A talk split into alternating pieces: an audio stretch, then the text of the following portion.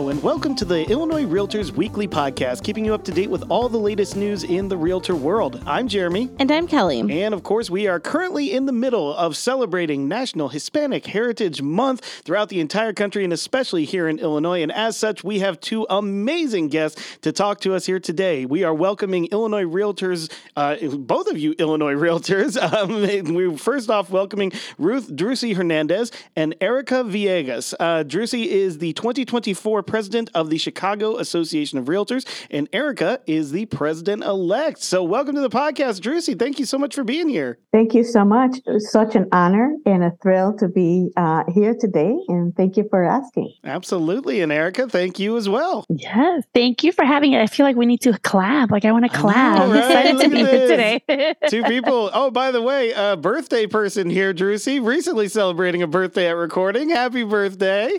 Yay. Thank you. It was a great celebration day. Got to be on a scooter for the first time in my life. So Woo-hoo. happy birthday to me. very, very good. And of course, also like a little behind the scenes of when we're recording this, but very recently um, inaugurated as yes. well. So very much congratulations. Uh, and thank you for taking some time with us today. I think Kelly's going to kick us off with our first question here. Yes. Congratulations to both of you. So let's just um, jump right back or jump right into it. So both of you are very involved um, on the local level of the Realtor Association Association. Uh, but let's start out with you, Drussy. Um, will you kind of just tell us how you got involved in real estate and how um, you got involved with the Chicago Association of Realtors? Well, thank you again for the opportunity to participate today. Um, I became involved with real estate. It just kind of happened to me. I definitely was in a different path and uh, needed a job, became a receptionist for a real estate company left that to become a social worker. And when I found out uh, some years later that real estate would pay more, I decided to leave uh, social work and became uh, more of a real estate person. Uh, and that has been the path um, that I followed ever since. Now, some years ago, uh, I think it was 2004, when I met another agent, and she told me all about how uh, we needed to be more involved with the issues that are impacting our real estate market.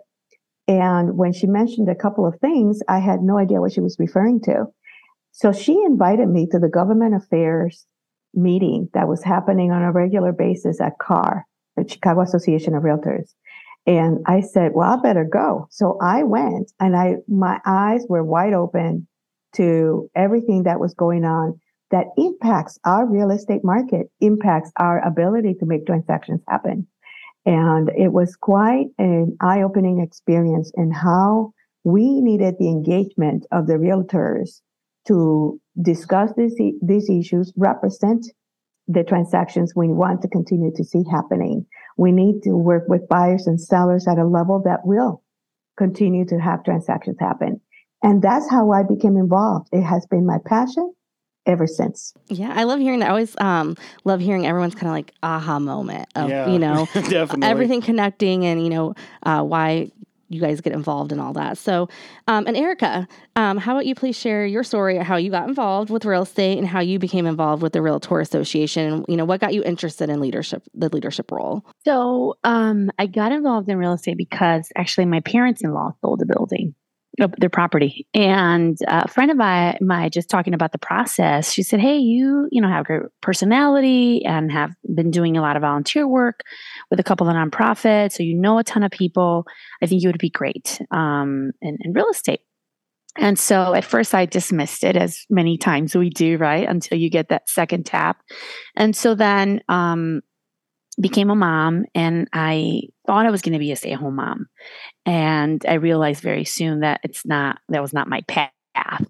Um, and so I decided, I'm like, well, as I have a little baby at home, I'm going to take my classes so I can kind of get started and see if this might be the path uh, to to you know a career. Took my classes with uh, Mr. Frank Williams on the South Side of Chicago. Oh, that name. And again. so you know, yes. And so as you can imagine, right? Like my eyes were opened, my mind was open to um, so many other things that you don't know a lot of the times. Um, and so that sort of became my path. I worked part time for a couple of years until my little guy, which is now 19 years old, um, went to full time school, and that's kind of where my my career took off. And um, as someone that has is sort of passionate about giving back and community and um, so, sort of social justice, um, there was a law that um, came into to to be back in 2005, HB 4050, and that's when sort of I got a taste of uh, policy, how policy works with or against housing. And so we formed a nonprofit with Frank Williams, with Sonia Naya, with Rafael Alvarado, Joe Castillo. And that's kind of where my interest sort of peaked a little bit more about getting involved and um, really learning that uh, real estate is so much more than just selling property, than just helping someone buy and sell, and that there are so many uh, paths and there are so many other things that we have to do behind the scenes to be able to help our clients achieve uh, their home ownership goals. Absolutely, mm-hmm. absolutely. That is those are some amazing stories, guys, of how you got in there. And I do love what you talked about there, uh, Erika. About yes, it's a, it's always like more than just selling homes. You're selling not only like even dreams, but it's just like this calling. It's not so much a profession as a calling. Um, so um, I said up at the top, we are in the midst of celebrating uh, National Hispanic Heritage Month. Um, uh, Drussy, what do you think is the most important uh, real estate issue, or maybe issues uh, facing Hispanics and Latinos where you live and work? And um, do you think that there's any progress being made to address those issues right now? I think that the most important issue that we're having is affordability for Hispanics to be able to buy. Um, also the fact that we don't have enough loan programs. Hispanics are getting turned down more uh, frequently than the other other groups of people, um, and it is a, a, very challenging environment that we're in uh, our, our buyers need to understand that there are programs, but they're also higher at, at a higher rate for them to purchase. So it is very hard to put them in the home they want, um, in the areas they want to live. So we need affordable uh, programs that, that that will impact and and and increase homeownership in the Hispanic community very, very important. Here, here, here. Erika, you got anything you would like to add to that? I mean, very similar to that. I think um, me being a Mexican American, I see a lot of um, uh, opportunity for a lot of our clients that have an ITIN, and there is an opportunity for um, institutions to be able to um, do more right? Create better loan programs for our families that have an ITIN, that have been here in this country for many years, that are working, that are doing kind of everything right to that path of home ownership but the accessibility to ITIN loan programs still is something that needs to be explored more, and uh, we need to have better services uh, within those loan programs. Um, very good to identify those problems and those solutions, um, and now we work towards them uh, collectively together. Um, Erika, with uh, so many people in Chicago, uh, does it matter to you, your colleagues, or like consumers, whether like the word Hispanic, Latino, Latina, Latinx is used? Like, how do you approach the subject? When it comes to that kind of, um, I guess, descriptor. Yeah. You know, I think I use all of them at different situations and different sort of i think for you know uh, i mean i have a podcast and it's called the latinx chronicles hey, right so we yeah. we actually put an x on it because we wanted to be inclusive of our community um, that um, that represents himself as Latino, but maybe men or women or uh, a trans, right? So we wanted to make sure that we were inclusive by using that Latinx or Latine with an E at the end. A lot of people are using that as well to sort of nine, bi- nine binary. Um, I normally use Hispanics. Um, I speak Spanish, right? And because of that, um, I use that. But I know that uh, Latino, Latino is very common, commonly used um, in, in, our communities and in this country. And so, Erika, um, our, our next, next subject we're going to jump into um, are the real estate issues of Hispanics Latinos uh, where you live different than resi- or residents of other heritages? Um, it kind of depends, right? So, um, like Puerto Ricans, as Drussy is, might have a different set of issues than we do as Mexican Americans. Um, uh, so, one issue that I mentioned just briefly earlier is having an ITIN number, not having a social security number. And so, um, someone of uh, Mexican descent or that is an immigrant um, has a different process than a Puerto Rican would, right, in this country. And so that is definitely one issue that we have. We do have um, specifically for for Mexicans, we've been in this country a lot longer than maybe some of the other um, Latino community members. Um, as as you all know, there's an influx of immigrants from Venezuela, from Colombia, from Nicaragua, Guatemala. So definitely there are some nuances within our different communities, and the length of time you've been in this country does have an effect on um, you know housing issues specifically since we're talking kind of about that uh, let's take a different twist uh, on that question a little bit. As she, as Erika there was talking about, um, kind of residents and people looking to buy homes.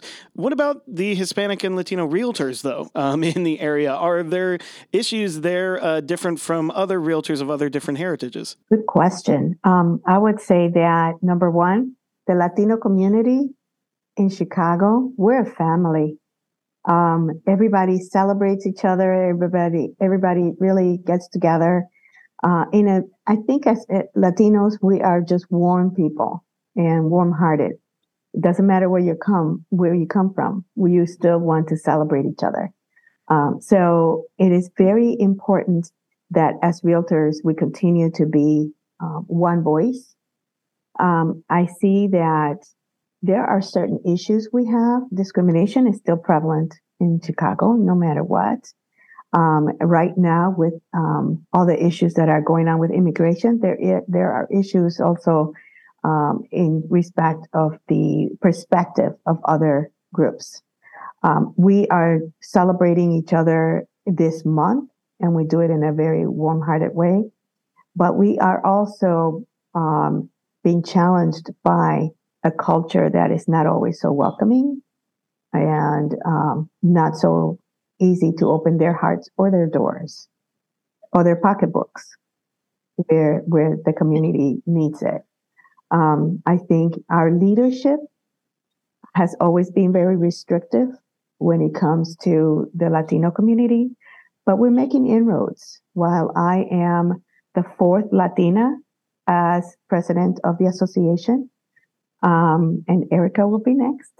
I'm you also are, the you're the third, Drussy. You're the third Latina. The third Latina woman. Yes. Fourth Latina. And um, but I'm the third Latina woman. I'm also the first Puerto Rican woman. But look at yeah. uh, look at the leadership we have at the association level, where um, there is a voice to be heard by the Latino community in these in the in that arena. Um, and I think um, with with this strong leadership of strong women who are here to uh, celebrate, but to be heard and to speak on behalf of, I think it's really impo- an important voice to have. Yeah, and kind of continue that uh, conversation. Drussy, does National Hispanic uh, Heritage Month mean something different to you today than it did 10 years ago, whether it's in terms of, you know, pride, culture, uh, quality, recognition, or, you know, anything else that you can, you know, think of? I would say that 10 years ago, I wasn't so engaged in the real estate aspect of that celebration. Uh, always celebrated it um, this month. Has been in the culture that I have been in. However, more so in this space of the real estate community has that been, it has been more celebrated, uh, more in a, a wider spectrum. Um, and I love it. We have so much pride. We have so much to celebrate with each other. We have so much to share with each other, um, other than food, but it's also ideas. It's our spirit is our effort, is our willingness to work together as real estate uh, practitioners. And I think right now there is just an effort in our community to uh, be more together and and and respect that back those back different backgrounds. um, but still being able to say, I am Latino, I'm Hispanic, and I am proud of it. And uh, it's important to continue that celebration. And Erika, what do you want non Hispanics to get from National Hispanic Heritage Month? Is it a better understanding, greater respect? I mean, I think that um, that we are, you know, part of this greater melting pot community, not only in Chicago, but in the country, right? And that um, many um, areas have shifted and have grown, and the, the, the Latino population has grown uh, dramatically all over the country and, and also here in the entire state. And so that um, we all want the same for our families, right? We all want um, to own a home. We all want to um, have our children have uh, access to great schools. Um, and so um, I think that if we see ourselves um, as a reflection of whoever you are, right? If you are black, brown, um, any color, white, that uh, we all want the same for our families. We all want to succeed. We all want to um, live in safe communities. And so I think that if we would sometimes just take that moment to get to know our neighbors, get to know our, our, our or uh, the other kids at school, right? The other families at school, um, that we're all really much, very much alike. And we all pretty much want the same um, for our communities and for our families. And so um, get to know us if you haven't yet because we're not going anywhere, right? We are going to be the largest minority in this country very soon. And so um, I think most people love our food, love our music, love our culture, love our country, uh, our countries all over Latin America. Um, and so, um, you know, ask your neighbor, how do they celebrate, right? um, because we also don't want people celebrating with a sombrero and margaritas. There's so much more to our culture than uh, some of the things that sometimes we see that makes us Latinos cringe sometimes. Like that's not about that's not real culture. Let me show you what real culture is. I just think that we need to remember to celebrate each other, and um, I always want to encourage anyone who is not familiar to get familiar. Um, a lot of people associate Hispanic with only one aspect of uh, Latin America, usually Mexico. But there's so many other countries. There are so many other cultures. Uh, we might all speak the same language, but we all have differences. And I would love to introduce anyone, anyone that I meet to open their eyes and, and, and open their ears and open their taste buds to other other so many other experiences that they could have. So that's what I encourage anyone to do. As the people once said, it is our diversity that makes us strong. And uh, I absolutely love the strength of the Chicago Association of Realtors right now. Thank you guys so, so much for being on the latest episode here. Um, Erika, thank you. Erika Villegas Joya, thank you for joining us today. Thank you. Thank you very much for making the opportunity, giving us the opportunity to be here and share a little bit of, of what we do and who we are. Yeah, absolutely. And of course, Drussy Hernandez, thank you so much for being here. Thank you so much. I love this opportunity. Um, I really respect the work that you guys are doing, and I enjoy being a part of it. Well, thank that, you for the that feeling is very, very mutual. Um, so thank you. And of course, thank you, all of our listeners, for joining us on the latest episode of Illinois Realtors Weekly. As always, give us a rating and a review on your podcast app of choice. And if you want any more content, simply search for Illinois Realtors on your favorite social media app. We'll see you next week.